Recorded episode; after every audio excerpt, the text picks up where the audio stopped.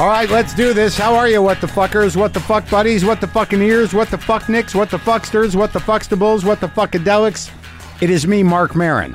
This is WTF. Thank you for listening. I feel like I'm not talking properly because I bit my fucking lip and then I bit it again in the exact same place and then I wanted to punch myself in the face.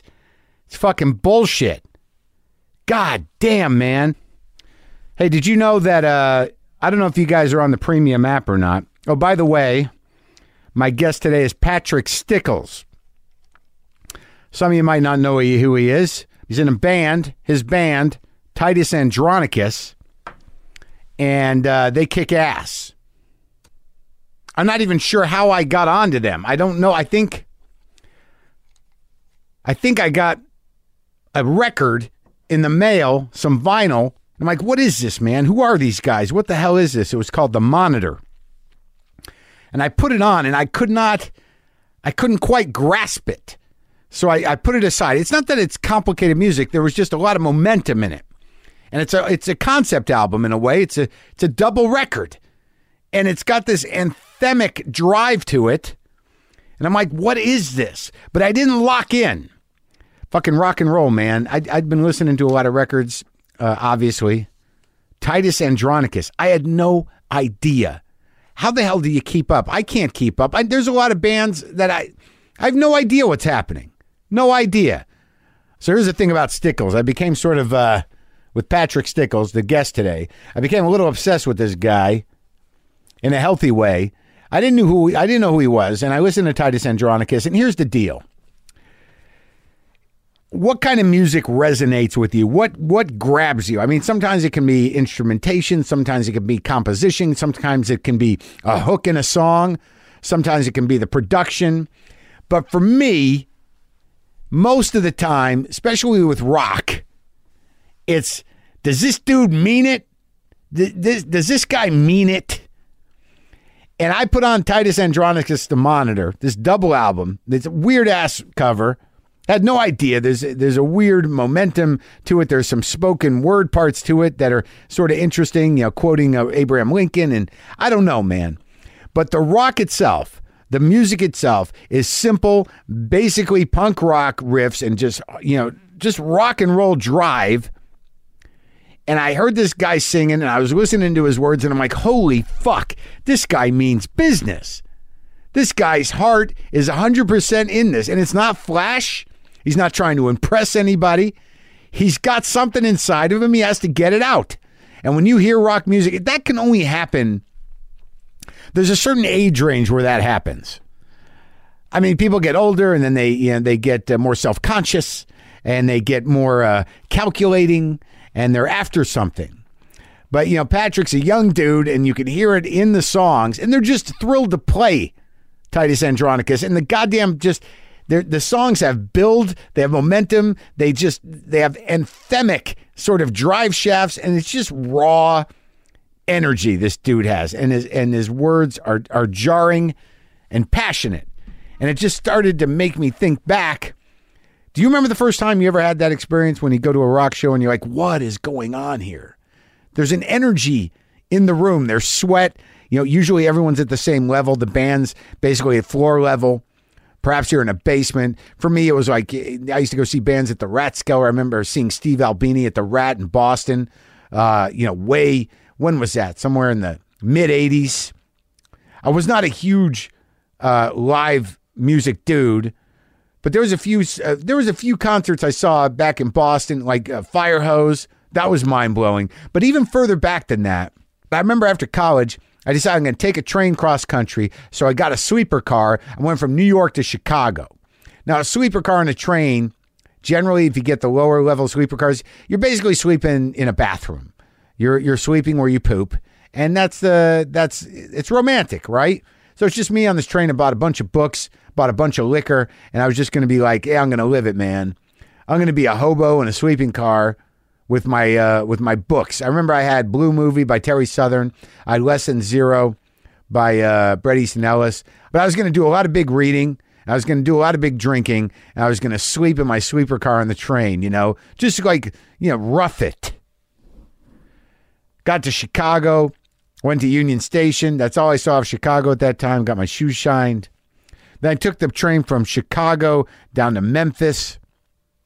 I, I danced with a girl at a club in Memphis, and we were the only two people in the room. Then uh, she drove me in this large Cadillac Eldorado to my hotel, and she came up to my hotel room and stole my uh, Graceland comb and uh, and took some money.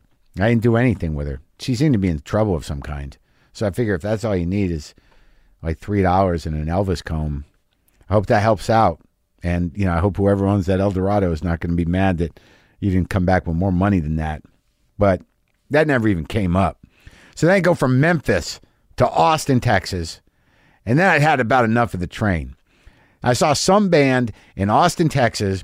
I don't know who they were. I don't know what you know what what state of mind it was in. I was blasted and tired because you can't sleep in a sweeper car, really. I wanted to go home already. And this band was just it was a club. It was it was half filled. It was just sweaty and it was everything was at the same level and this I in my recollection it was four people in the band and they were just pounding out some fucking punk rock version of Rose of San Antone and I thought it was spectacular and it had this this quality to it where it was just so raw and so you know almost aggravated and angry and it was this classic old song and it was just one of those rock and roll moments it was i saw the meat puppets at slim's in uh in san francisco once the same thing man where you just it's just mind-blowing it's like the real spirit of rock man it's just like raw and it's right there and you can feel it that only comes. I mean, you can only do that in your twenties. I, I, you know, I'm not knocking anybody. I'm not knocking you rockers who are you know pounding it out in your forties because certainly you know I do my share here at the house. But when I heard Titus Andronicus, I was like, this guy means business. And then I bought their other two records, and I was like, holy fuck, this is the real thing. Like it's not, and it's not about the music. It's about the drive. It's about the passion. I think that's the thing. I'm 50, and, and I think that somehow I still have that, but I, I don't know if I have the courage to put it out into the world because at 50, you should have, you know, a, a few things reeled in. Maybe I have too much reeled in. Maybe I maybe I have to just bust out. Yeah, maybe I just got to hit the streets with the guitar and just pound it out. But I'm 50. Hey, man, live the dream. Don't let that stifle you. My buddy Tom Scharpling is into him. I, I check him out with Scharpling. I'm like, what do you know about this Titus Andronicus? What do you know about this Stickles character? He says, yeah, they're good. And I'm like, they seem to mean it, Tom. He's like, yeah, they do mean it. They're from New Jersey. Tom's from Jersey. I was born in New Jersey. Maybe it's a Jersey thing. I don't know. I don't know. I like Bruce Springsteen. Don't love him. I get it. You know, occasionally I listen to it. So I start, you know, pestering this dude on Twitter Patrick Stickles, and he finally gets you know back in touch with me. But I I just heard that like he's he's just this out there dude, like he's he's got an edge to him, you know. So now I'm nervous. And he says, I'm going to be out in LA. We, he gives me his phone number, and he's playing down the street from me. He showed up. He, uh, he he's smoking cigarettes, you know, and he's going on. You know, he's got he's got things on his mind. You'll hear this. You'll hear this when I talk to him you know, he it was it wasn't so much it was hard to get a word in edgewise, but you know, he was working a lot of angles in his head. He was going. His brain was running. And you know, a lot of it was things I could relate to. Some of it I could relate to more when I was younger, but I certainly locked into where he was coming from. But then it just started to take a turn. There was some momentum happening in what he was talking about. And then, sort of like about two thirds through the interview, you know, it just goes to this other level yeah, I'm, not going to spoil anything, and it's not like there's a big spoiler to be had, but there was definitely something relatable in a very punk rock way, in a very rock and roll way. But then it just sort of took a, a sort of sensitive twist about two thirds of the way through, and it went, it just went a whole level deeper.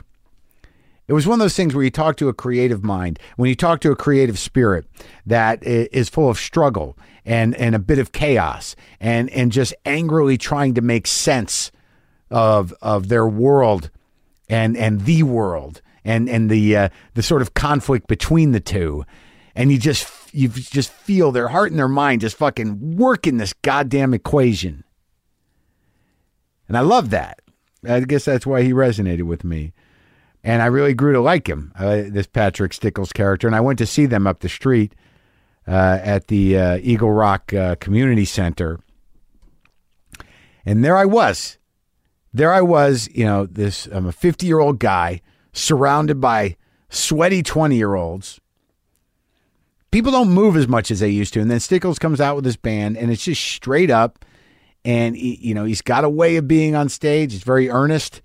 He just plants himself up there and he fucking lays it out.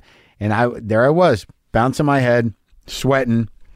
So let's uh, let's go now and talk to uh, to Patrick Stickles of Titus Andronicus.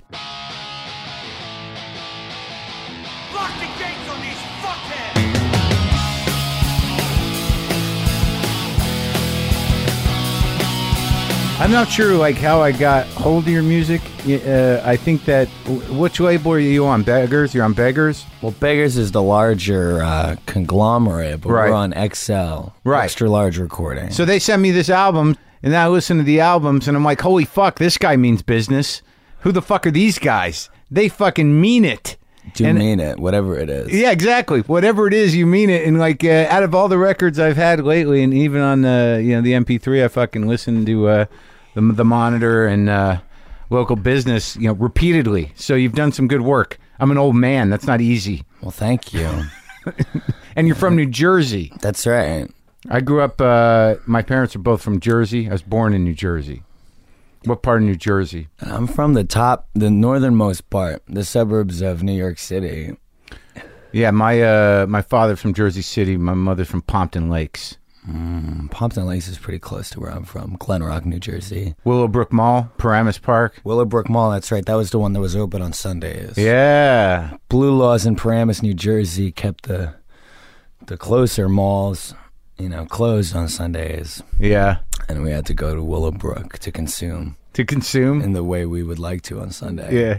Did you hang out at the mall? Were you a mall rat? Sure. You had to, right? The mall, you know, is just kind of a, a, a safe and, and sort of blank space.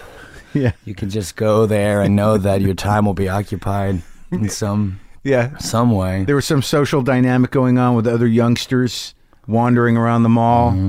Dispersed amongst the regular population. Yeah, yeah, Microcosm of the larger society, I yeah. guess. A lesson to be learned of the uh, banality of the future that is upon us. Yeah, the sterilization of and the homogenization of it all, right? yeah. So when did you start doing the guitar? I guess I was uh I got um my first guitar for my 13th birthday and I had been playing a little bit. Yeah. Truly playing, not working, but Right. playing with my brothers, my older brother had a guitar that he abandoned when he went off to, you know, to further his education outside the house and I played that for 6 months or so and learned uh Smoke on the Water and Blister in the Sun on the one string that remained from when he had it. And then, you know, for my 13th birthday, I got a real guitar that had all six strings on it. Yeah, and then which was the first song that you mastered, Blister in the Sun or Smoke on the Water? Um, Smoke on the Water was first, and Right. Blister in the Sun, I actually thought that I had composed. I figured out how to play it and didn't, and was like, "Oh wow, what a what a moment of inspiration!" And I played it for my sister, like, "Check this out," Yeah. and she was like, "I know what that is." you had no idea? It was the it was the beginning of a long career, a long Yeah. and lucrative career in taking something, stumbling upon something that I had misremembered and, and claiming to have invented it. Sure, man. Riffs rock are and, riffs, right? rock and roll, right? That's it. That's Keith it. Richards did it, and Sure, everybody does it. sure they do. You listen to Exile today? That's right. My new Polish import CD. Is there a difference other than the cover? There's three bonus tracks from Yeah. a live show in 1973. Yeah. A much faster version of Rocks Off, and a much slower version of uh, Tumbling Dice. Right? Yeah, so some different cool perspectives on that one. Are you a Stones guy in general? Oh, I love them very much, but I only just got into them pretty recently. You know, growing up, I kind of lumped them in with a lot of, you know, Old You know, guy they were bands. not old guy bands, but like hair bands. You know what I mean? Right. Like I didn't see much of a difference between uh, the Rolling Stones or Led Zeppelin or like Motley Crue. Oh, You know, just a lot of like phallocentric, like Right. you know, look at me, like Yeah. I'm such a great guy, yeah. sort of rock. And I didn't really appreciate, um, you know, what separated the Rolling Stones from that stuff. To my, you know, to my discredit, that was a mistake on my part. Well, Sometimes it takes years to come around to shit. What are you going to do? I mean, I didn't get, you know, I didn't understand why the doors were important until I was in my 30s. Well, I look forward to that moment because I'm definitely not not there yet. I, I didn't say that I like them. But you understand. Yeah. I understand why Led Zeppelin's important, but I don't know that I'm ever gonna Never be a gonna- fan of theirs. Never going to come around. things that aren't are important like aren't always good. Right. Uh, The yeah. development of a corporate personhood was important, but not good. it was important to corporate structure. It was important to somebody. yeah, yeah, sure. It was important to the, the people that, uh, you know, want to protect their corporation over the rights of people. It's relevant to you know the the contemporary concerns of society, even if they're not in line with my particular values. Exactly. It's But- on the radar. You got to reckon with it. Don't got to like it. It's true. Right. In a way, though, I'm grateful for my younger ignorance because, uh, you know, now I'm a little more of an adult. I'm in a little more of a position to appreciate the Rolling Stones, and now it's like you know being open to a a new world. You know, like uh, sometimes you get pushed into a new world when you're not quite ready for it. You know, Yeah. like yeah. sometimes I wish I could have, you know, you know, put off going to university or something until I was a little older. Where'd you go? I went to a very obscure and oft overlooked uh, public public liberal arts college in New Jersey, Called. Ramapo College, in Ramapo. Ma- in Mahwah, In New Mahwah. Jersey. It was named the second fattest small school by Men's Health magazine in, in my sophomore year. Did you go for the full ride? Did I get a full ride? No, I paid for it. I was No, not a free ride. A full ride. You go for all four years? Oh, a full ride? Yeah, I mean, did you do Yeah, yeah, I, I graduated. Yeah? As a matter of fact, I was the outstanding student in my department, my graduating class. Which department? Literature. So that's where you know the interest. Like that's where the uh, the focus comes from, huh? I was wondering that. It's That- a, it's it's it's another symptom of a, an ongoing focus, I Yeah. suppose. But I mean, I was an English major, and I, I don't know that I, you know, even registered as much as you did. I mean, just by the tracks on the albums and the sort of uh, the the context of the monitor and stuff, and even Titus Andronicus, I can't even wrap my brain around Shakespeare. Really, it must have had some impact on you. Um, sure. You know, I used to study him a lot when I was younger, and you know, uh, he, you know, it's taught in school a lot, and so you know, it was uh, kind of hard to avoid. Yeah, And it was just a kind of thing you just get you beaten over the head with so many times. It's kind of a little bit Stockholm syndrome with me and Shakespeare, I guess. yeah, But I, I mean, a big part of it is that um, very influential person in my early life was uh, um, the fellow who taught drama at the high school that I went to, and he appears on our records. He's the voice of Abraham Lincoln on that one on the monitor. album, and he reads from Albert Camus on our first album. That's that voice that's sort of like back here, and you Yeah. can talk like this. That's And- him. Yeah, yeah. That's Oki Chenoweth. He was uh, who was um, drama teacher at Glen Rock High School for like forty years or so, and since retired. But uh, he taught me a lot about art. You know, being an artist, uh, and his big thing was you know truthfulness. He would try and get us, you know, to to stand up in class and just say the truth, whatever it was, and make him believe that uh, we were telling the truth, whatever we were saying. And his other big thing was when he didn't like something, he would tell us to raise the stakes. We're- You know, he he wanted everything to be life or death situation. If even if it was like two characters trying to decide, you know, what they were going to eat for lunch, he wanted it to be a life or death situation. So that influenced my outlook a lot. So he And blew his- your mind. Yeah, yeah. He he did really, and he he would put Shakespeare on every year, and that was like the big thing that the drama club did. And you know, my sophomore year we did uh, Hamlet, mm-hmm. and it was just a very very important uh, formative experience for me. And also, he did another production of Hamlet in the '90s, um, more contemporaneous to my brother's high school career. And the guy who played Hamlet nowadays is the guy in the Chase Bank Freedom Card commercial. You know, the guy who sings Footloose about the the Freedom Card. That's Mike Torpy. He played Hamlet at Glen Rock High School, and I saw it. So when you were in like when And you, he does. He does. Yeah. That guy does other stuff. Of course, and of he's course. a very, very talented man and a great singer. Yeah, Uh huh. And he actually uh, starred opposite my brother's wife in Oklahoma, in which I saw and did not fall asleep at, unlike Hamlet. he couldn't get through Hamlet. I mean, I was just a little kid. It's pretty long. Like the sentences are like pretty weird, long sentences with a bunch of strange words. It was like 9 p.m. Yeah. You know, I was Were you just- in Hamlet though? The production that Chenoweth I did? was. Yeah, I played uh, Hamlet's father, the ghost. Did you get the story?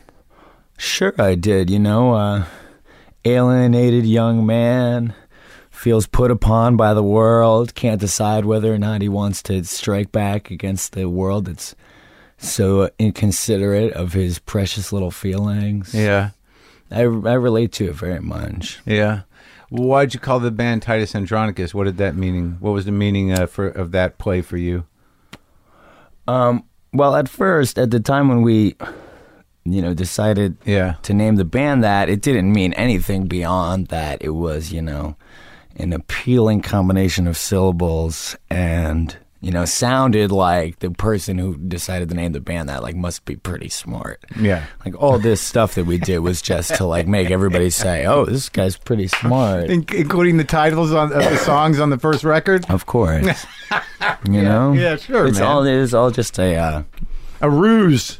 I mean, it was. Was it a ruse? I think it was. It was pretty much, you know, straight up, you know, kissing my own ass about how many books I read, kind of vibe. But they they must have had some impact on you. I mean, Sure, sure they did. I mean, Just but some- like, was it relative? Because I mean, it seems like you know you you're an open minded dude looking to get your mind blown.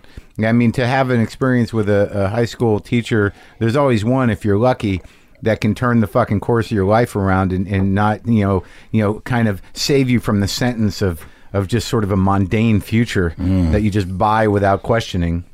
oh my god, buying the mundane future without questioning is the whole story of my youth. Yeah. You know, Well, New Jersey's a rough one, huh? It is, you know, and it's very much, uh, you know, your whole life is laid out before you, even before you're, you know, conceived. And there was a whole plan for me. What was know. it? I mean, I did most, I did a lot of it, uh, which was, you know, grow up in this little town and, you know, pretty much, you know, you're at the bowling alley with the bumpers up in this town, you know, and Yeah. like you can get in trouble. Like you can get in trouble for like drinking a beer or something or like staying out too late. But at the end of the day, like nothing is going to happen to you that's really going to derail your life, that's really going to get in the way of the plan. Like you only have so much power to Fuck up. really hurt yourself to get in your own way. Yeah. Yeah. You know? Why? Just because of the small townness of it? Like everybody knows each other. It's like, hey, your Yeah. kid was causing trouble again in the parking lot of the place.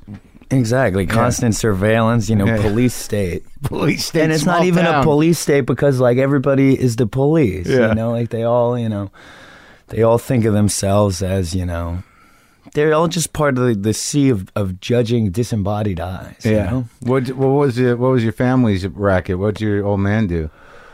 Um, well, you know, when my parents first fell in love, they were educators. Yeah. um, and my um, my father was like an was on you know had a, a promising career early on as like an administrator. He was like a vice principal or something, and might have been principal one day, but he decided to become a lawyer instead. Mm. Who can really say why? Something about um, you know trying to provide more opportunities for me and my brother and sister, I guess. Yeah. But eventually, you know, once we were all taken care of, he was able to retire from the law, and now he got to be a high school principal after all. And as a matter of fact, he's the principal of the high school from which he graduated In New Jersey, in New Jersey and Roselle. and they're still Jersey. together. Oh no, my parents have been divorced for more than twenty years, but my father is married to a uh, wonderful woman named Vicky, who's Yeah. very, very close to my heart. And my mother, you know, she's got a very nice uh, gentleman friend named Art, who's a lovely fella as well, and has got some cool exotic birds and some cool uh, classic cars that he likes. Isn't it weird? My mom's got a dude too, and my dad's with some woman now. Like you know, you grow up with these people for a little while, and then all of a sudden they go into this other phase of their life, and you're like, oh, that's the that's the guy, huh? Yeah, it's weird. It's almost like they Yeah. didn't, you know, it's almost like they had a life before me Mm-hmm. and have some intention of a life beyond me. It's bizarre. Yeah, they're my parents. It should be all they- about me. It's they should be. They are an object for my for my desires. Exactly. And they're not meant to be autonomous agents in their own right. with needs of their own. That's crazy. Outrageous. You, you cashed that those chips in a long time ago, mom and dad. Yeah. My mom goes out with this dude who's like a jazz head. Like he never stops moving, he never stops talking. He's always got jazz playing in the house. And like I never I know a little bit about jazz, but it's weird when some dude grew up with it and it's his thing. I mean, it's just another academic, uh, you know, basically dead art form like rock and roll that used to be the dominant youth culture, and now it's something that people need to be, you know, blowing on the on the embers all the time. Otherwise, it's not going to exist anymore. But what do you feel that way about what you're doing? Most most certainly, I do. I do. You know, like when a guy like Keith Richards was young, you know, the guitar was the answer to everything. You know, and you could, if you were able to write the perfect rock and roll song, like there might be a million dollar paycheck at the other end of it. No guarantees of that, obviously, but like Right. there was the thought, like there was, that was a plan that was not completely beyond the realm of possibility for a lot of people. Right. And it's just not that way anymore. And that's why rock and roll sucks now because it's it's been de-incentivized. Right. You know, it used to be that there were you know millions of kids all across the world all all competing to write the perfect rock and roll song. Yeah. And you know, as a result, we were blessed with you know the fruits of their labors. Not all of them got the million dollar paycheck, but because that carrot was dangling in front of everybody, lots of people made attempts at it, and you know, we got all this. We got this whole great body of work, and now it's like if you if you you know are dissatisfied with your lot in life the mm-hmm. life that you were born into and you want a way out like you don't pick up a guitar anymore you get a computer mm-hmm. and you don't really think about writing the perfect rock and roll song. You find the perfect version of you know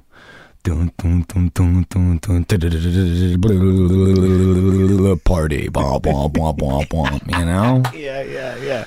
and like that's fine and everything for the kids like i might think it's pretty stupid but like the people you know everybody thought rock and roll was quite stupid But it had some menace to it. it did It, it was different. It was a threat. it was and maybe it's good actually that rock and roll is not the dominant youth culture anymore because you know when it became you know like you know when it became like the air and mm-hmm. everybody like rock and roll was just the thing that everybody was into you know i guess maybe it kind of lost its ability to be rebellious a little bit you know and a loud distorted guitar became you know just another you know part of the the aural wallpaper of our life you know but now people now it's getting to the point where like people aren't confronted with that Yeah. every day and people Right. maybe will start to forget the the power of that Yeah. and in their forgetting you know it will the power will return you know now Because it's surprising again. It- yeah it- because it is once again a real alternative it's a real counterculture Well, that's. Like, I mean, I think what you're describing. If I, I don't want to interrupt you because you're on a riff, but I mean, you know, that was my reaction to to your albums because you know I'm like you know I'm a 49 year old dude. I've listened to a lot of shit. I miss most of the good shit, just like you did. I got it, you know, second did hand. miss it. Yeah. But you, you know, I, I felt the fucking earnestness in there. That there was a build and there was a you know there was a passion. There were you know the you know the sort of runs were like you know just good fucking you know raw rock and roll runs. And like I said, I listened to it over and over again because. It, it- like that Fugazi album I was playing when I walked in, like you said about uh, the Stones. I mean, I just listened to Fugazi for the first time last week, dude. Last week. wow So like as a 49 year old dude, I put on repeater first time in my life, and I was like, "Holy fuck, this is great!" It had that surprise to it, you know. But like your records, I listened to them. I listened to it yesterday. I'm like, this shit is like this is the real deal. So you don't, you're not cynical about it, are you? About your own music? Oh, it's cynical as far as like you know, I lament how it sucks and stuff. No, but I Like, mean, you, you don't feel like you're beating a dead horse. You believe in it, right? I mean, I absolutely do, and like I promise you that like you know this is how I would please myself. You know, mm-hmm. that's the thing about rock and roll. Another good thing about it today, it being a dead art and everything, is that um, without you know like without the the giant potential reward, there's less temptation to pander. You know, Yeah. like I you know Good point. I don't have the option. Like, I want to be in a rock and roll band, like for sure. I definitely don't want to do electronic music. Mm-hmm. Although I do have a desire to be a rapper, but You try to keep that to yourself, or no, I mean, I'm telling everybody. But my but my point is like, um, like I I know that I want to be in a rock and roll band. Yeah. And it doesn't make as much sense for me to say like, well, I want to be in a rock and roll band. But, you know, if I'm in this sort of a rock and roll band, I can have a much better life than if I'm in this sort of band. You know. that choice So- isn't really even there anymore. No, because Yeah. if you're in a cheesy, like a cheesy, lame, pandering band, Yeah. like you're still pandering to a very small minority of the population. Yeah. You know, like you can't you can't do rock and roll and really pander to the lowest common denominator anymore because the lowest common denominator doesn't even know what rock and roll is. And also, the labels don't have the power they did to shove it down your head. No, like there will never be. You're Yeah. never gonna walk down the street of your city and be assaulted with some, you know, Yeah. rock and roll like Chuck Berry derived Yeah. song in the way that you're, you know, Yeah. beat over the head with Justin Timberlake or whatever. Right, Not right. that I don't like him, which because I do. Seems like a talented guy. Sure, but like we're gonna be bludgeoned with that stuff. We're not gonna be bludgeoned with the next, you know, regurgitation of roll over Beethoven or whatever. so that stuff, you know. It's a pretty good. Why, like, why pander? Why be cheesier than you want to be? Like that, you're not going to get that much more of a reward. You're still going to be, uh, you know, struggling in obscurity. How's your uh, when you do um, in terms of like obscurity? But I mean, you seem you seem to have a very loving following.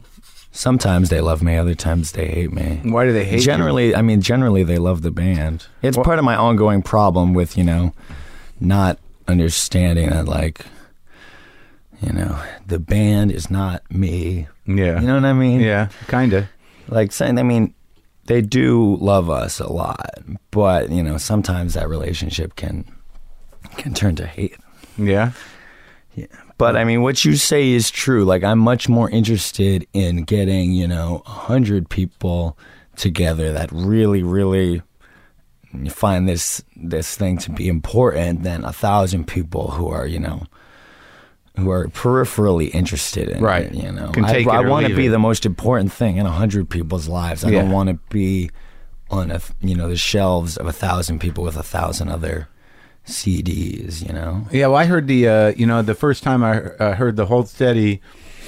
You know they had come out. You know uh, what is it? Boys and Girls in America got some big attention. and I didn't really know who they were, and I listened to that record, and I really liked it. And I thought that guy was a, a pretty you know reasonable and forthright, poetic, poetic dude. You Oh, know, yes. very earnest. You know, in the, in the- Quiet. yeah, and the music. You know, I've interviewed him. He's been in here, Craig, and and he's my friend. Yeah, he's a great guy. But I saw them in uh, South by Southwest, and it was interesting because you know he deals with very thoughtful, very you know somewhat dark stuff sometimes, and and his own sort of struggle with things. And then you just you, you see a, I see them playing live in a tent, and you just see like there are these four frat dudes just like yeah, and, and hugging each other. And I'm like, I guess that's okay. You know, I don't I don't know that they're getting it the same way I'm getting it, but they seem to fucking dig it. So like I'm not going to condescend them. to me, you know, it's like, um, you know, singing about something that is dark and, you know, is like a, a painful part of yourself, uh, you know, expressing that in the public forum need not be a dark and painful thing necessarily. Mm-hmm. You know, it's always painful to stir up those kind of emotions, sort of, but like when you put it out there, like you put it on a stage as though to say, I feel this way and that's all right. Yeah. This is like a valid way to feel about the world or about, you know, being human. I believe in this position, so I'm going to present it as loudly as I can. And, you know, people see it and they see the artist presenting these feelings that they recognize within themselves about Right. the way that they look at life. And they are validated in this moment. Yeah. And, um, they look to their right or their left and see another person also feeling the joy of that validation. And in this moment, they're like not strangers anymore, but like long lost family members, sort of. Not Yeah. to like overly romanticize it, but like, you know, you go through life and you're, you know, born into whatever population you're born into. And, you know, the people around you have the interests and the values that they do, and they might not necessarily be aligned with yours. And they might, you know, they might prefer to make you think that the way that you feel about life is wrong in some way. But like when you see somebody on this on stage saying, "I feel this way," and clearly I am a strong, cool person, and like I validate your feeling about X, Y, or Z, and like then you're next to the other person who feels this way, and you know it's not the person who lives next door and thinks that you're the biggest jerk in the world. It's another person who lives next door to some other jerk. And you stand and like you guys found each other. Like you might not live next door to each other, yeah. but the artist, you know, put out a vibe. Right. You were attracted to it, and Yeah. so was this other person. You and this other person have got something in common. Right. You're not the lost tribe of Right. Israel anymore. You're together in Right. one place. You're family again. And you both know that you live next door to jerks. I think that's an important thing. And, to- it's, it, and, it's, and even though it's about something that's painful, it's a joyful thing to say that like we feel this way, and yet we are determined to survive. Well, I think that, like right there, the determination to survive in the face of darkness, know, and the way you put together songs is that you know, however, you know, your lyrics sort of carry this, uh, you know, uh, somewhat kind of uh, personally or existentially bleak tone uh, in what you're confronting. You you got a real good fucking sense of build, man. I mean, those those fucking songs build, and there's like it, it's an you know it, it- the underpinnings of the song are this anthemic fucking movement. It's like it's all right, man. We're gonna fucking plow through this shit. we will plow through this shit, and it might not always be so fun. But like you know, we will do it together to a certain extent. What choice do we have? we because the it- other we our only other choice is to lay down and die. exactly, exactly, And that might and that might be the smarter thing to do, but we you know we can't really know that for sure. yeah, we're kind of innately Anyway. wired not to do that. Yeah, there's certain biological imperatives Yeah. to continue to survive and, and cover the earth. Exactly. Yeah, yeah. You Not that thi- we need to do that anymore. It'd be a great move to retreat from that for a while, but I know it's a hard sell though. You're supposed to slow this shit down. yeah, gee whiz. But you know the thing about that biological incentive to survive, it, you know that that's there unspoken. It- It's sort of it's sort of interesting because as you know, as self pitying or as dark as I've gotten or any artist has gotten, you, you know, it, takes a a strange act of uh, you know cowardice and courage to just fucking you know fight against that and fucking lay down or end it. To be or not to be. Right on, man. Back to Hamlet. It all comes back to Hamlet in the end. Yeah. Mod- modern man. Not man. Yeah. Human. Yeah. Well, what uh, what is this hate that you talk about? What's the struggle that you have with the audience in general? I mean, if you can sort of. Uh, Oh jeez. I mean, I don't mean to make it out like I hate the audience. no, no, no, no. But you said they hate you. You didn't actually say They've that. just been yeah, since we've been in California. They've been giving me a little bit of trouble. They're very aggressive, is the thing, you know. In what form are these guys usually? bros, yeah, they're bros, Yeah. they're meatheads, Yeah. you know. And like we, you know, it's punk rock, right? Yeah. So it's an aggressive idiom, mm-hmm. sort of, mm-hmm. and like it's about absolute freedom, right? Mm-hmm. Like punk is a very appealing thing to like a lot of different sorts of dickheads Yeah. because it ena- it allows them, it enables them, and empowers them to do absolutely whatever they want. Right. You know, and one interpretation of the ideology says that you just do anything that you want, and there are no real consequences. I don't think that that's a very practical application of the ideology, and I think it's a bit of a perversion of it. right. And also, it's, It's- a it- lie. That's a lie. I mean, you Uh. can mm. think that, but I mean, you know, there are going to be consequences. Maybe There will, yeah. I mean, that's the thing. Like, you know, you have, you know, the the world is sort of a void. It's a mm-hmm. of it's, you know, mm-hmm. it's an abyss. There is mm-hmm. no like real morality or anything. But at the same time, like our actions don't really happen in a vacuum. And the fact of the matter is, if you really want absolute freedom for yourself, the way to go about getting it is to create opportunities for freedom for others. You know, like if everybody in the world did their part to respect other people's, you know, personal and emotional and cerebral space, then then people would find that they themselves had all the, the space and the freedom to do basically whatever they wanted within reason. You know? But like, you know, one application of this of this kind of you know, this way of thinking Yeah. is that, you know, you get together with a bunch of other meatheads and you just, you know, pummel each other until you don't feel anything anymore. And like I see the value in that, I guess, and I used to be into it as a kid.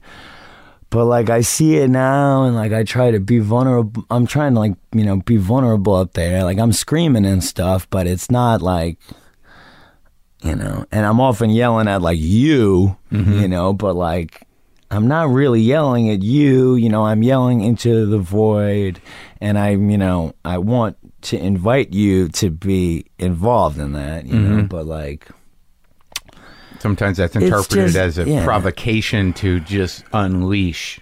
Mm. it's like the whole thing about you know having all this freedom like you know the price of freedom should be you know greater compassion and mercy mm-hmm. like you do sort of have the right to do whatever you want in a in a real way as far as i'm concerned you know an ideological way we're supposed to have you know total freedom like that's not like a real that's not really practical but like What sort of depends what you, do with it. Do if with it, you right? have it like part of of deserving it is saying I have the freedom to do this thing Yeah. and get in somebody's face and and mess their day up a little bit but I will waive my rights but in in an effort to make a more loving and compassionate world so that's a personal morality. A that's right. Yeah, you know, your morality should come from, you know, within, and you should, you know, think about the things that you want from the world around you, and you should be trying to give those things Yeah. more than you go out and try and take them. Sure. There's some bad seeds though. That's why there are rules, I guess. Yeah, I mean, that's what sucks about it, though, is like certain people like created a necessity for there to be all these rules, and like without these rules, those people are gonna go buck wild. It just sucks that like the people, you know, there are people for whom the rule was not invented that are beholden to the rule in its like most stupid, you know, illogical extension, right? Like, for, Right. like for instance, you know, I live in New York City, right? And I often eat on the subway, even though it is against the rules. Yeah. And the reason I permit myself to do this is because I know that I'm not the person for whom that rule was invented. You know, there are people out there who, if you let them eat on the subway, they're going to bring, you know, a whole like a hibachi? whole- yeah, like a whole thing, and then leave it there. Yeah. you know, and there's going to be all this waste. I'm not Yeah. that sort of Yeah, person. Like if I have, you know, waste, I will take it and I'll put it in the proper receptacle. That's because So you have a therefore the- personal morality about it. that's respect. right. And I want to live in a world that's just not full of garbage. You know, people think that like they're entitled to a garbage free world and yet they throw their garbage on the ground. So when you grew up doing, so you were a punk kid. I became a punk at, you know, I guess around the same time I got the guitar. Yeah. But re- really, in truth, I became a punk in um, 1994 when my sister brought home Dookie by Green Day Yeah. and began a war with my father. Yeah. that I would have loved to be the one fighting. You understand? But I was Yeah. too young and scared. How old were you? My father's a wonderful man. Okay, Yeah. like don't get the wrong idea. But parents, you know, Yeah, like your if sure. you, your parents are ultimately like your your greatest enemy. You gotta push back. You gotta push back. They are the the quintessential villains of Yeah. your life in Yeah. a real way. As much as you do love them, yeah. you have to you have to conquer them. Yeah. at a certain point. How'd that go? I mean, I'm working on it still. I'm almost there. they're still in in my head, you know. Yeah, sure. Thing like Well- they're they're Catholic brainwashing. Yeah. Well, what was the war at that time? What, how old were you in '94? I guess I was nine years old. That's when you got Dookie. My sister did, Yeah. and I didn't. I didn't listen to it. You know, like I didn't. I didn't understand that like this was punk rock and that it was like punk rock because it had these elements or whatever. Right. All I knew was that like my sister got this CD, and you know one day she was like a normal girl, and the next day she had green hair, and my my father was pissed. You know Yeah. he doesn't he didn't want a daughter, he didn't want to be known as the father of the green haired girl. Yeah. You know, Yeah. and maybe you know, maybe that's his right. Maybe he earned the right to not want that. But like, that was appealing to me because, like, you know, It pissed him off. it was my sister's way of saying like I choose not to play this absurd game that you have forced me into by virtue of raising me in this community. I reject the standards of our little planned community, our little facsimile of real life Yeah. that we call a town. I reject that stuff. I believe in a, a life of green hair now, yeah. you know?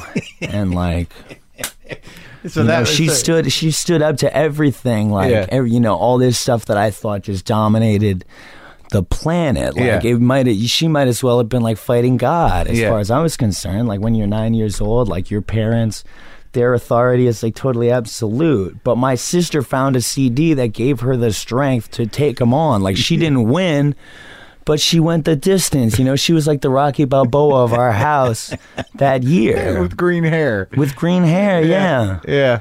You know? And there's And yeah. that and that had a big impact, man. huge impact. And i there's a picture that i look at a lot now which is um my sister with the green hair. I guess this is the actually the summer of 1995 um and my sister's got green hair and my brother is in his uniform as a freshman at the the naval academy. And me i'm like some kind of smiling like like mongoloid in like some kind of like extra extra large t-shirt Yeah. like four feet tall and That's like the yin and the tells yang. tells man. the whole story really does, doesn't it yeah, yeah. So your brother bought the uh drank the Kool-Aid? i mean i don't i don't want to you know Yeah, yeah. I love him. I love him to death. You know, he, you know, and he's, you know, supported me more than anybody in my whole life. You know, I wish that there was no such thing as the military. You know, I'd love still to in? live in a. Oh yeah. Yeah. Oh, actually, you know, he like, you know, much to his credit, you know, like he, uh, he slugged it out and he gave them everything that they wanted for many years, and now they're just, you know. They're just paying him to get a really, you know, fancy degree from from quite a prestigious school. That's good. So, and he's got, you know, we're, we're very, very proud of him. You know, even though I don't like the military, you know, he's made a very, very nice life for his wife and his three beautiful kids. And, you know, That's nice. but obviously, I wish there was no such thing as war. I wish there was no navy and no army and no anything and no guns and no bombs. And Sure. that would be my preference, but that's not. Um, it's not real life. And So- I guess at the end of the day, if somebody has to control a gun or a bomb, I'm glad that it's my brother. So what did so how far did you push your old man? How far did I push him? Yeah. I mean, I, I never took him on as, as hard as my sister did, Yeah.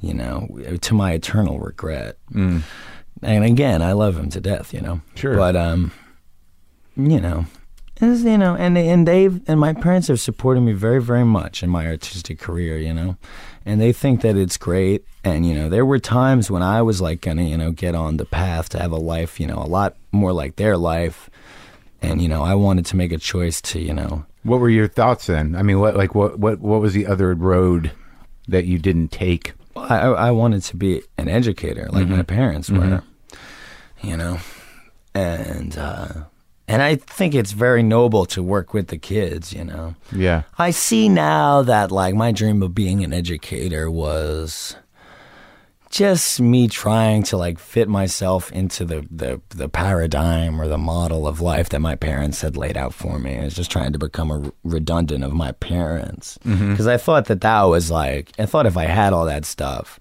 like if I can get like you know this fancy degree and this nice job and get you know tenure or whatever, and then I can you know fool some girl into marrying me, put a couple kids in her, and like at the end of that whole process, like I'll have one. You know what I mean? I'll, write have, a I'll book. have one at life. Mm-hmm. Yeah.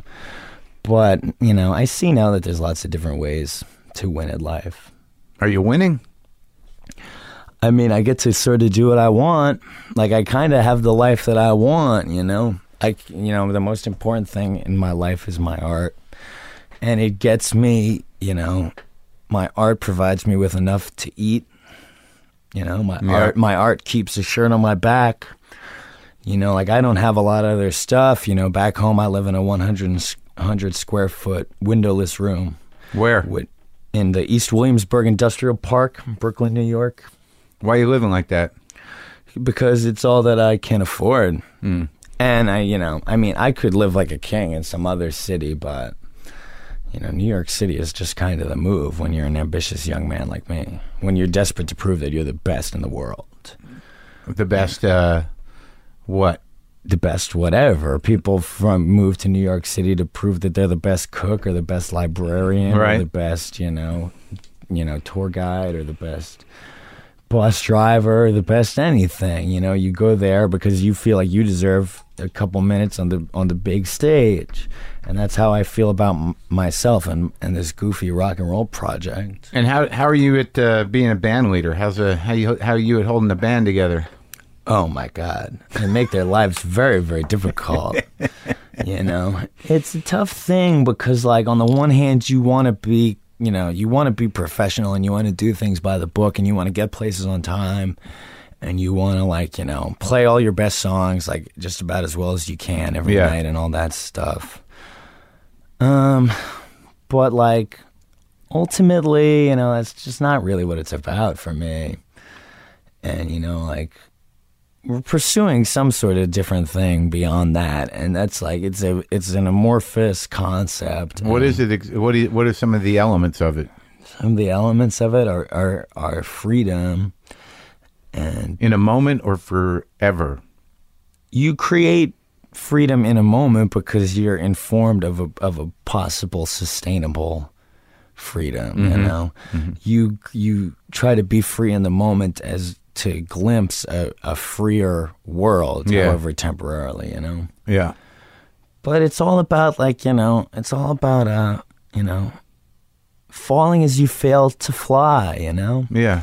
it's all about you know um trying to do something that is sort of beyond your means Yeah. and and often you reach for it and fall short like you know we do on stage almost every night but the whole point is that you're informed of something beyond yourself and you're making an effort to say you know i've been born with certain abilities resources whatever but that doesn't dictate what I want out of life or what I want out of myself. I've got bigger dreams than, you know, the stuff that I can see around me. And even if I don't know how to achieve it, I will make the effort to achieve it. But but they're not but they're not necessarily clear. So it's it's actually the the compulsion to keep pushing further. And it's, it's, it's you're never going to arrive. you know? Right. Right. Sure. and that but that's the whole point of it that's the nobility of it you know like you have you have a certain guarantee of failure kind of but Yeah, doing doing something in the face of that makes it a more worthwhile Right. pursuit to my mind It's a you fight. know? It's a fight. it is the fight and it is saying you know i want i just want more Yeah. that was my first word that i ever learned how to say it was more and i always wanted more and i still want more like i don't know what more looks like but i know that i want it i know that i'm dissatisfied with the life that i've got and i feel like there's a better life out there somewhere and i don't know how to achieve it but i am doing the work of achieving what version of it i can you know Yeah. I Yeah. mean? Yeah. Yeah. this is how you reach the sublime, you know? Like people see us and we get up on stage and we play 16 songs and 15 of them suck, right? No. I mean that, that that's I mean that's not really true. That's, That's how it was in like hard- uh, 2009. Being a little hard on yourself, right? You know, got to get a little hard on some way, right? Yeah. but I mean, if you get on, if you play 16 songs and 15 of them are bad and then one of them's good, Yeah. you know, then that one good song isn't just a good song, it's like a miracle. Yeah. You understand? It's like uh Oh yeah, dude. It's like it happened. Yeah. They did it like you know the the tension of like you know like the Sex Pistols did this and the Replacements and you know the Stooges and Yeah. stuff like they were humans, you know. They weren't like Led Zeppelin, where like you you know they get on stage and it's basically you know like failure proof situation. It's gods coming down from Mount Olympus to strut their stuff and like and and fuck with the uh the mortals. You Yeah, know? yeah. But Iggy Pop wasn't like that. He was you know a mortal trying to climb the mountain, Yeah, and maybe yeah. he never got to the top, but he tried Yeah. Yeah. you know and like nobody gets to the top of the mountain okay not really Why? And- because Zeppelin's like, there to kick you down. basically yeah like they, they've, they've consolidated all the power up on Yeah, the top it's a fixed game you know Yeah. but like it's better to you know be a person trying to climb the mountain and failing than a person, you know, living some kind of neutered and, you know, and, Well, they and were- self-pitying life at the at the bottom of the mountain. Right. Well, they were somehow or another. Those guys were ordained. You know. You know. Whatever the you know the music business did at whatever time, the selections were made. You know, the hits were pounded into people's heads, and the mythology was established. Right. Yeah. So. I like the way you characterize that, though. You know, because like you talk about the replacements, you talk about Iggy, you talk about the Sex Pistols, because it's hard to really, you know, he sat there where you were sitting, you know, with no shirt on, and you, you know, it's like I have always had this really strong sort of like confused kind of like respect and you know inability to kind of figure out what made him so fucking authentic, and it's just that is that his humanness is uh, the first thing you you feel. That's right. Yeah.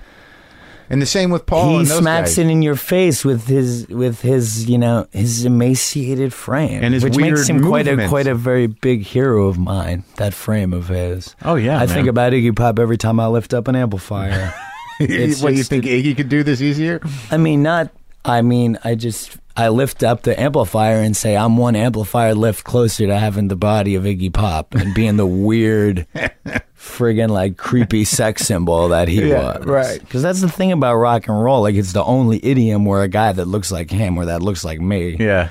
can be, you know, put up as an object of sexual desire. that like wouldn't work in like baseball, Yeah. or something. Yeah. Not that like that's why I'm I'm at it to be, to you know to exploit my sexuality, but that's it's just another example of how punk and rock and roll is just a great the great validator. So you think that like the the idea of this uh, this humanness that you're talking about, the difference between the the the Mount Olympian gods and and the struggle of the humans is just that the vulnerability that that naturally happens from willingness to fail and to keep pushing. Yeah, you know, and it's saying like you know. I'm trying. I'm trying. I may not succeed, Yeah. and that's not the point. Yeah. You know, nobody's going to succeed. Nobody gets everything that they want. I mean, certain people do, and as you say, they're ordained and Yeah. they're they're pre-selected Yeah. to lead this. You know, to be ushered into you know the ruling class. For those of us that don't have that kind of golden ticket for whatever reason, you know, it's more about saying we don't we reject the notion that this game is anything to be won. You know, the rules are perverted and gross.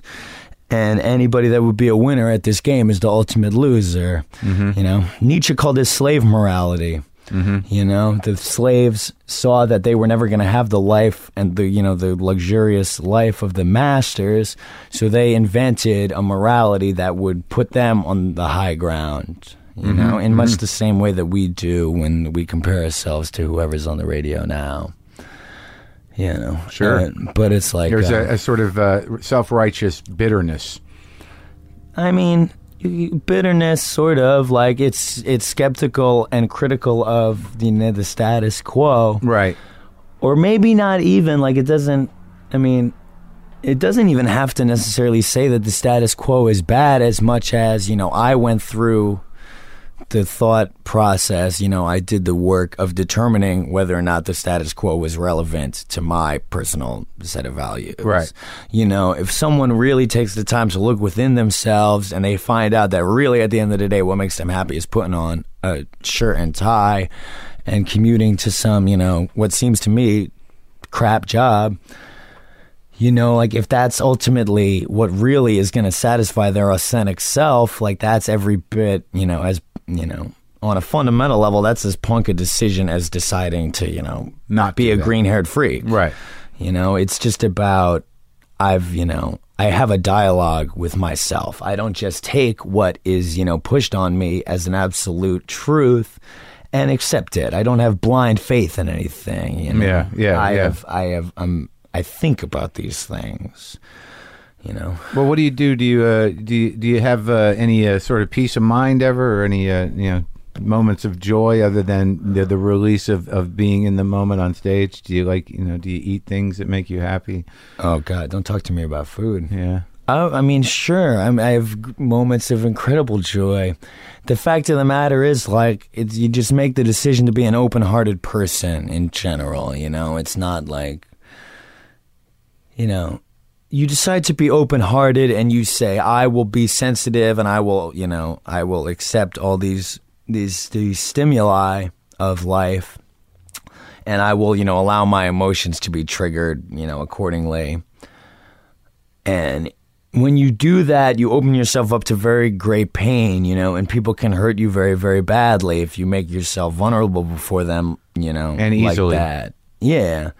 But at the same time, that open heartedness will also allow you to have the greatest joys in life and, you know, feel the most love and the most, you know, you know, real transcendent happiness. Yeah, yeah, yeah. But like you have to accept that It comes you can't price. let in Yeah. just the good stuff and then being Yeah. vulnerable to the bad stuff. Right, you know, right, if you right. want to really, really love the world, you have to accept the things about the world that you hate. You know, not accept them like you know, oh, that's They're just the way it is, right, and right. it's fine. But you say like, you don't shut yourself off to those experiences because in so doing, you're going to also shut yourself off to the uh, all the wonderful things in life. So, you know, yes, I'm able to be very, very, you know, hurt, psychologically damaged by, you know, certain things that other people would just shrug off. Right. But I think that that gives me a greater ability to, you know, stop and smell the roses sometimes, you know. What are those roses generally for you? You like art for real? I mean, do you know? Do Art, look you at- mean like paintings and Yeah. stuff? I mean, not really. I don't like go out of my way to do that, to Yeah. look at. What do you at- go out of your way to do? Paintings. like to? I go out and- of my way to to love people. Yeah. You know, I go out of my way to you know to be involved in in the work that I feel is valuable. You know, most of my free time goes to the um the venue back in New York City that we all work at, which is called Shea Stadium. And you know, we're in the East Williamsburg Industrial Park where I also live. Shea And- Stadium. Shea Stadium, that's right. Some friends of mine, some guys from this great band, the So So Glos, and the lead guitar player of Titus Andronicus, this fellow named Adam Reich, bonded as kids over the Mets. Their fathers had season tickets to the Mets. Their fathers were good friends, and they um, had season tickets at the original Shea Stadium, you know, Yeah. where the Beatles played and where the Mets played for all those years. And then years later, after Shea Stadium was closed, they started this venue and um, and named it Shea Stadium In honor- Brooklyn? In Brooklyn, yeah, not Queens, where the original Shea Stadium was. But like, I go there and I work there, and and I and I try to help do the work to create you know artistic opportunities for people, and um, and that's you know mostly you know what gives me satisfaction as far as and besides like you know spending time with my friends and my special lady and you know you know the people that I care about. Yeah, yeah. So wait, uh, uh, can we talk about the records for a minute? Yeah, sure. Because uh, these seem to be well, the monitor in specific uh, uh, specifically seems to be, you know, a fully realized concept record. Is it? Was it fully realized? I don't know about that. When I listened to it as much as I can and and put and try to put it together, it seemed like there was a, a sort of story and an arc there. What was the uh, what was the inspiration? When and the quotes were from from Lincoln and and who else did you have your drama teacher read? Uh, well, he he read only from Lincoln, but other people read uh, from William Lloyd Garrison and Jefferson Davis and um, Walt Whitman. Mm-hmm. Um, but yeah, I mean, what you're saying is true. There was a concept, there was an overarching theme, and a and a, a vague narrative. What was it? The narrative was, you know, the story of something that happened to me, which was that I got out of college and I moved to um, Somerville, Massachusetts. Oh shit! I lived there You live there? in Davis Square. oh yeah, I used to live off uh, Inman Square. Yeah, yeah. So anyway, um, I went there to start a new life, and uh, you know, like my first attempt at like an adult life, and it just didn't work out how I thought it would because of you know my relationship with you know the the people who I was you know had relationships with at the time. And because of you know my ongoing relationship with, with the wider society, you know, So you had a, a meltdown, or I don't know if I'd call it a meltdown exactly, Yeah. but you know, you know, you hit the wall? if you if you want, a, you know, if you're interested in hearing a record about a real nervous breakdown, we're making a, a a pretty serious one right now. Yeah. Uh huh. Did you have one? Oh yes. Yeah. Mm-hmm. Well, how long ago? Two years ago, I guess it Yeah. started. How did it manifest itself? Um, What was the arc? The arc of it was that you know um you know i lived a certain way throughout my entire life and kind of just at a you know the vaguest of feelings that i was just like a weird freak you know? Yeah. and i knew that i was a freak in some way and some kind and somehow other from society. I didn't really understand how and um but i knew that like it was it was had made trouble for me and would continue to make trouble for me throughout my life. And you know when i got to be about 26 years old i started to i came to understand you know that you know that i was a manic depressive. And the way that I did that was, you know, I had just learned about, you know, the condition from being, you know, very close to people who had it throughout my life, which should have been a huge clue that like all the people that I was closest to had this particular. Your family too?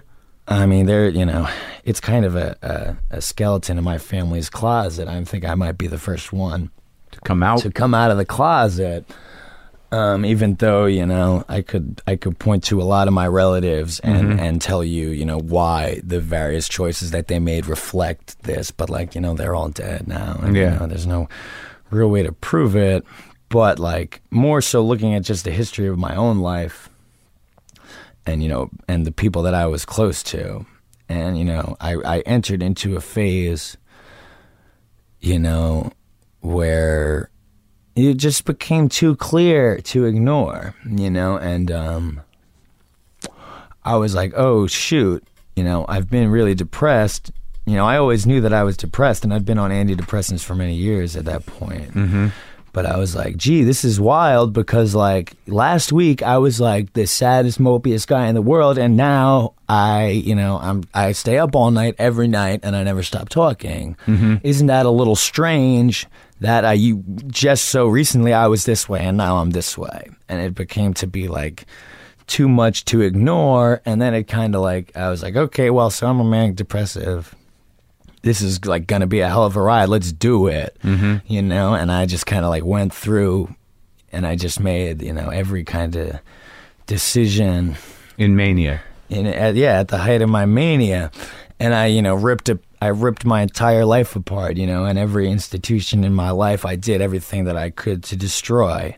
And several of them I destroyed irreparably. And I could look back on it now as saying that, you know, it was my mania that gave me the strength to, you know, to destroy these walls I had built up around myself um, and get myself out of situations that were toxic to me when in my depression I would be too chicken shit to do the work of it and endure the trauma of, you know, dismantling your life in that way. Mm-hmm.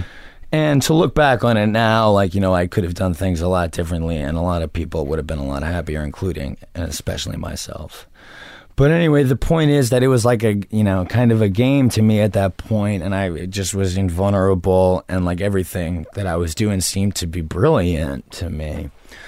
And then, you know, like people were trying to warn me, like, if you really think that this is, you know, what you're going through, like, there's going to be, you know, you're going to pay for this at some point. And I was like, you don't know what the hell you're talking about. Did you feel That free? ain't so. I yeah, I felt like I, I felt like I could fly, you know. yeah, yeah, yeah. Yeah.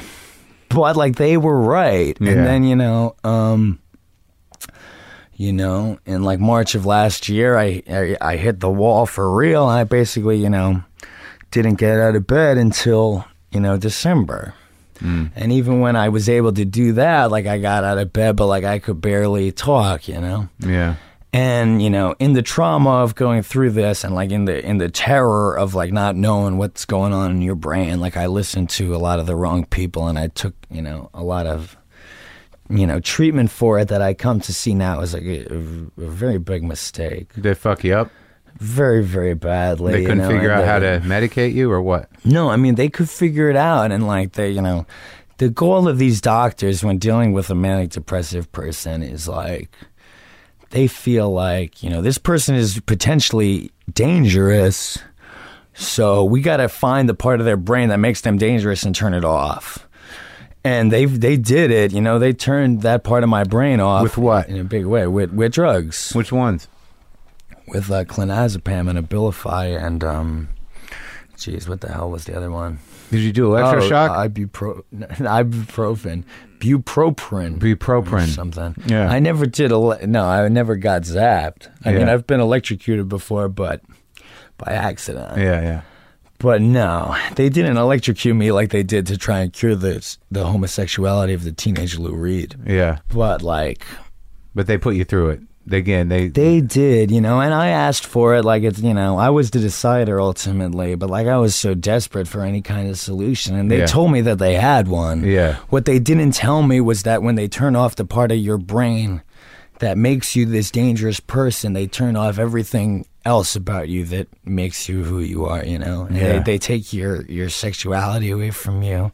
They take away your ability to generate abstractions yeah. like the you know you know the depression that i went through last year was like the worst thing that i ever experienced by far you know and uh-huh. the thing that was really terrifying about it was not that like i looked into the future and and felt like an unspeakable dread because i had felt that dread my entire life but i could I, I lacked i felt the dread but i lacked the ability to articulate it Yeah, yeah. you know i couldn't i couldn't like So you couldn't relieve yourself at all. no, like Yeah. when I was younger, and you know I would get depressed, I was still able to like make my art and stuff. Yeah. and like I could write a little poem, and I could get you know you know a little bit of the of the bad stuff out. You Yeah. know, purge myself a little bit. Yeah, yeah. But like in in in taking away the part of me that made all those problems for everybody when I was a maniac, you know they like um.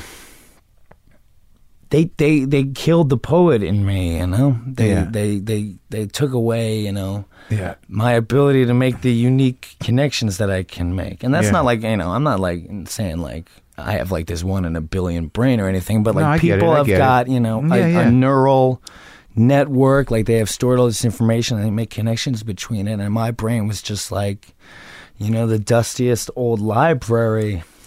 You know that like you couldn't. Maybe Yeah, there's yeah. all this information in there, but it's all in a big pile and it's all under a, a foot of dust and it's useless. Yeah, I mean, I, I, I, hear you. I mean, I grew up with it. My my old man's uh, bipolar, and I, you know, I just recently got a psyche eval, and they want to put me on meds. I don't know what the fuck to do. I mean, it's tough. Like, and they do help a lot of people, you know. So you're off everything? No, I didn't say that. Uh, but I'm off the white man's drugs. Yeah. I'm off the I'm off drugs that came out of a, a, a fucking laboratory. Yeah. I'm off drugs that you know that they like they give you these drugs like they don't even know what they do. Like, Right. they made these drugs last year. right, they're just trying them out. you Let's know? see. Let's see. Yeah, what they, you're a guinea pig. Yeah, that's you know, right, in the that's right. hope that like you know, as you know, maybe they'll fuck up your life, but in so doing, they'll learn a little something and like. So I choose not to throw my body upon those gears, you know. I hear you. Or my brain, rather. Yeah, yeah. So, if you were, were you able to sort of uh, repair uh, uh, some of the damage that, that you caused in the in the break? I think so, you know. Yeah. And you know, and it was like, it was um, it was a little dicey, you know, because like I've been, you know, you know, this year I, w- I went back to being quite a maniac, and you know, again was alienating a lot of people. And only recently I've begun, you know, to like make the transition to the next season, you know.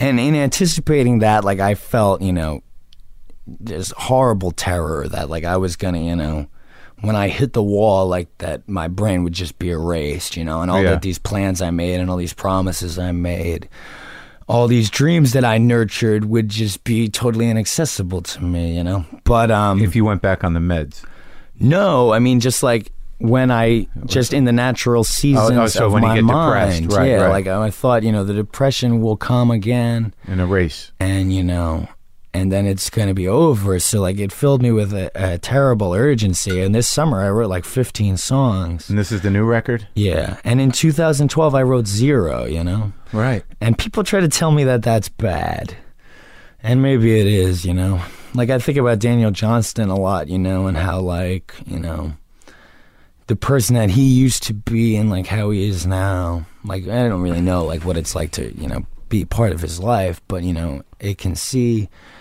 or like any of these like older mentally ill rockers, you know, Yeah. you they this the story about them is like, oh, they're doing so much better, Yeah, but they. you know, but they're like not like they can barely stand up. Yeah, they're just know, wandering like, around, yeah. you know, and I don't and I don't want to to condescend anybody at all. You Well, know? no, but you're just talking about the choice. But you know, yeah, but the fact of the matter is, yeah, you know, and like Daniel Johnston, like if you saw that movie about him Yeah, and stuff, you know that he like Yeah. tried to like kill his family and stuff, and like Right. at the end of the day, you can't do that. right. But like, it makes me really sad that like you know they were able to get rid of the part of him that had the desire to kill his family. And I'm not saying you know kill your family by any means, but you know in some weird, you know, kind of tragic way, it was the the same thing that drove him to want to kill his family was the same thing that drove him to create all that beautiful Music, and very yeah. useful to lots of people. Yeah, music. It's a it's a tough negotiation, man. It is. And how do you say to Daniel Johnston's father, you know, who he tried to, you know, murder, like, it would be better if you would just leave him to his own devices and let him continue to be the artist that we love him for Right. being. Just keep your doors locked, man. Yeah, like you can't ask that Yeah. of somebody. Yeah. It's tough because like people, you know, are artists and like you know, they're able to create art under certain conditions and like you get the art and as far as you're concerned, like that's the end of the story, but it's not. Yeah. Like that artist is not, you know, in some monastery somewhere. Like that artist has got people in their lives that that get hurt Yeah. you know and like daniel johnston's parents or like any of these people or even the people in my life you know like they it's it's or like you know how you can't ask those people like ruin your whole life like sacrifice everything To help and this just kid yeah create. just lay down in the yeah. road so that this person can walk all over you so that the world can enjoy their art you can't ask that of No, you somebody can't. not for daniel johnston not for neil young Yeah. like not for anybody, and definitely not for me. so that was so when's that album coming out? November 2014. That's great, man. So all right, let's go back to the monitor. So do you track this as uh, your experience in Somerville as being part of this cycle? Oh, geez. I mean, I certainly didn't think about it that way, but like I can look back on my life now and and plug any of it. All right. Well, let's let's uh, well let's isolate it then. So I, I just want to know uh, for, for my own uh, j- enjoyment uh, to you know when I go back to the record. All it was was, you know, um, I got into watching the movie The Civil War by Yeah. Ken Burns. You Yeah. know, it was on YouTube. The YouTube user that put it up had an avatar of a Confederate flag for whatever that's worth. Yeah. but you know you know the girl i was living with at the time she would go to bed and i would stay up and i would be watching you know this movie Yeah. and like being like so amazed Yeah. and like have my you know my mind blown again like Yeah, i'm yeah. always looking for as Yeah. you uh, as you observed and um it just got me thinking a lot about you know you know the the divided house right you know Yeah. about like these these seemingly like cohesive units right or like they thing these they present this unified front and yet like un- under the surface like it's not so unified you know whether that's like this country like we say you know united we stand and stuff and yet we hate we all hate each other Yeah. you know and like everybody would love to you know choke out another american because they you know root for the wrong football team or something you Right. know? and like even like the people that you love the most like you know me and this girl you know like we were supposedly you know so in love and yet we always were going at it and you know like we know that like working together is going to get us more of what we want and yet we can't bring ourselves to stop fighting all the time Yeah. and it was just kind of an exploration of sort of the um, the inherent need to fight. And I found out after the fact that you know Friedrich Nietzsche observed this about the world and commented that the world was nothing more than a, a system of forces in competition with each other, everything with a, a certain will to power, and you know these things bounce around the universe and they create you know the universe. The universe is a series of causes and effects. So that was what that that was the root of it. ultimately yeah. It's a good record, man, and I and I and local business is great, and and I you know I'm looking forward to this one, and I'm glad you're uh, at least more self aware of uh, of your struggle. That's all that it is, you know. I'm I'm just searching for my authentic self. Yeah, I hear you. And you. I feel that I will be better able to achieve this if I'm more open about the process, you know, and I let everybody know like I'm on this path, you know, and I'm not sure where I'm going necessarily, but if you would like to walk it with me, even for just like an hour at a time, like spinning the CD or whatever, or, you know, a couple hours out in the town at the concert, you know, like we can forget about the other stuff for a little while and we can think about this stuff or you know not think about anything All right, man. Can I go to the show tomorrow?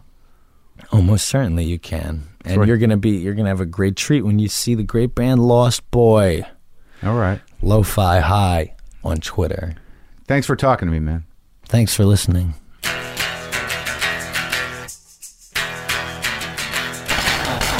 intense dude. That's what you got there. That that Stickles is an intense dude. So uh, all right, that's the show. I gotta go to bed, man. I got to tape tomorrow. I got to shoot tomorrow. It's it's interesting when you're shoot. Go to WTFpod.com for all your WTF pod needs. Get that free app up, upgrade to premium. Get me and uh, Brendan McDonald talking shop a bit. Do what you want. Get some merch. Check things out. But it's weird when you get when you work hard and you work your fucking ass off and you're in the middle of it and it ain't over yet and it's not going to be over for a while. It's it's weird this thing that comes over you. Just feel this part of your heart that is like you know, 6 years old that you're just like I don't want to do it anymore. I don't want to. I don't want to. And then the grown up is like just just shut up. All right? Quit whining. You know, we're going to be done in a couple weeks. This is what you worked for. Just fucking lock down, focus, and do the best you can. But I don't, you know, it's not going to. Shut up. Shut up. I know you're tired. Yeah, I know this is hard, but life is hard. But can't we? No, we can't. In two weeks, we can. We can do whatever it is that you were going to finish that sentence with. All right? All right? Yeah, I guess, but can I? No, you can't. You just, you know what? Just, just sit down and shut up and let the grown up, you know, run this one. All right? I'm just going to need to borrow your state of mind occasionally to tap into something pure. I don't even understand that. Of course, you don't understand that because you're six, but I can appreciate it now. Maybe you'll be able to appreciate it eventually. But this whining thing, Jesus Christ, that's got to go. Yeah, Marc, but it really hasn't gone. Who's who's that talking now? You know who this is. Boomer lives.